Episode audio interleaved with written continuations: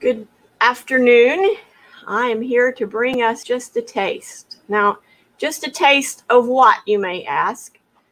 This is just a taste of some of the things that we handle in small groups handle, learn, um, compare notes on, study, etc. So, this is your appetizer because, as Stephen mentioned, we do have small groups this week.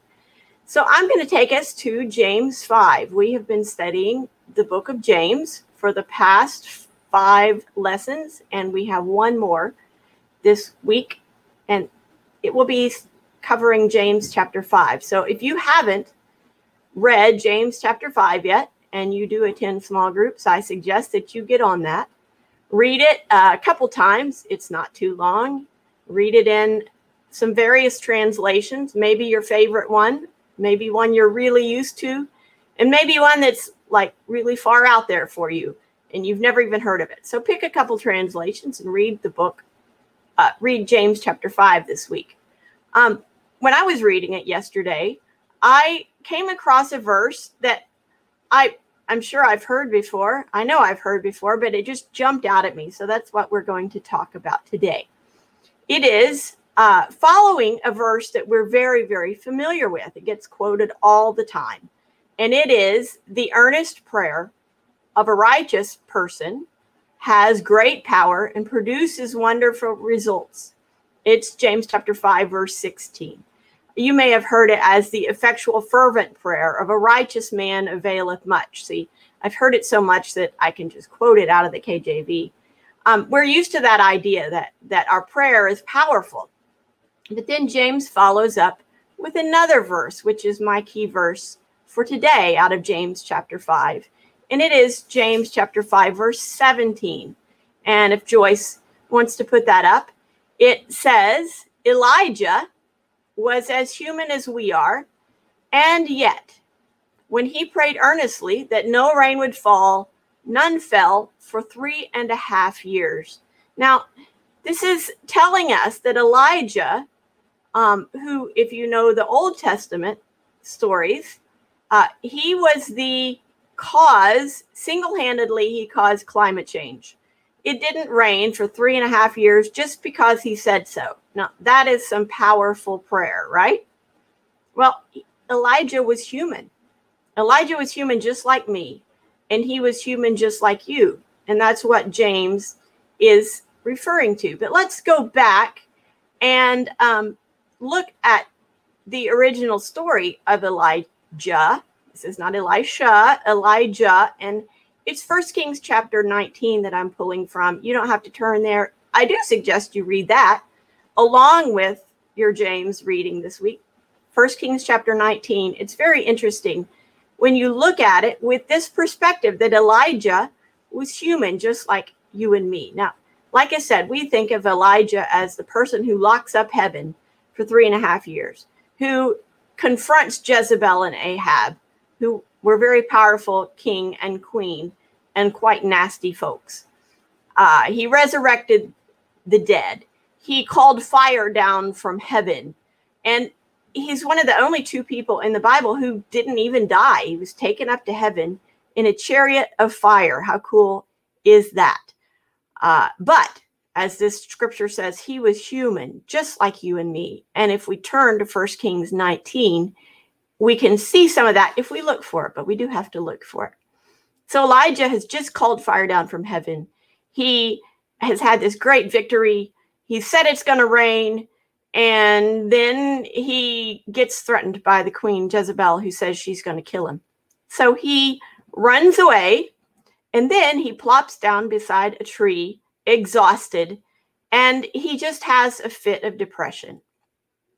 It's actually a, a thing that perhaps he did have either bipolar or depression itself or something similar to that because he he plops down beside this tree and he really just wishes to die.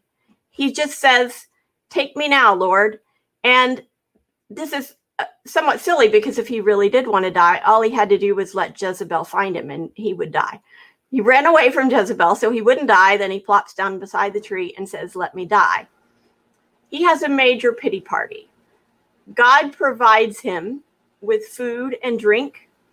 And then he sleeps some more. That's always a good idea when you're disgusted with life to get something good to eat and take a nice long nap, eat some more, and maybe take another long nap. So, this is what Elijah does. He wakes up and he runs away some more. For 40 days, he travels. It was about 250 miles he traveled, we assume by foot, to a place called Mount Horeb, where he still has a wrong attitude. And he says to God, I'm the only one left.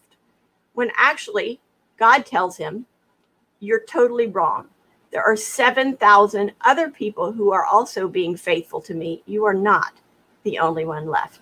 So, when we look at this scripture, this week, when you read James chapter 5, you'll come across 16 and 17. And you'll recognize 16 that says, the earnest prayer, this is in the NLT, says it like this The earnest prayer of a righteous person has great power and it produces wonderful results.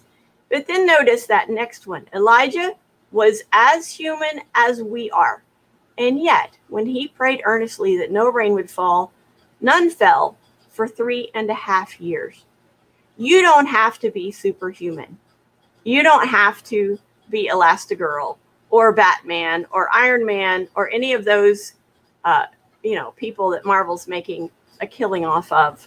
You don't have to be special, even, meaning you don't have to be greater than anybody else. You don't have to be perfect.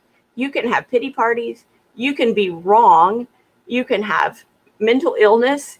You can have all manner of problems, and your prayer still works because the people in the Bible weren't perfect either. They were human, just like me, and human, just like you. And that is our just a taste, our appetizer of some of the things that you might hear in small group this week. So, if you are in a small group, as I said, get to reading, read James chapter 5 if you haven't already. If you are not in a small group, I encourage you whether you are local to Newark, Delaware, or you are in a far flung region of the world, if you get on your computer, go to newarkupc.info, you can either do it right now and click small groups and then click join a small group and give us your information so we can be expecting you. Or if you just want to crash the party, which is absolutely fine, you can come on at Tuesday or Thursday at 7 p.m.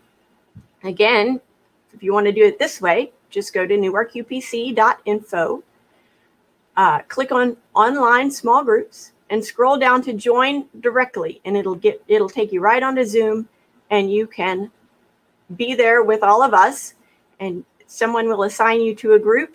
It is a no stress, non-threatening environment I promise we're very friendly and um, you will learn something. I learn something every time. And I really encourage you to join us 7 p.m. Eastern Time, Tuesday or Thursday, for a small group where you can get the rest of the meal and not just a taste.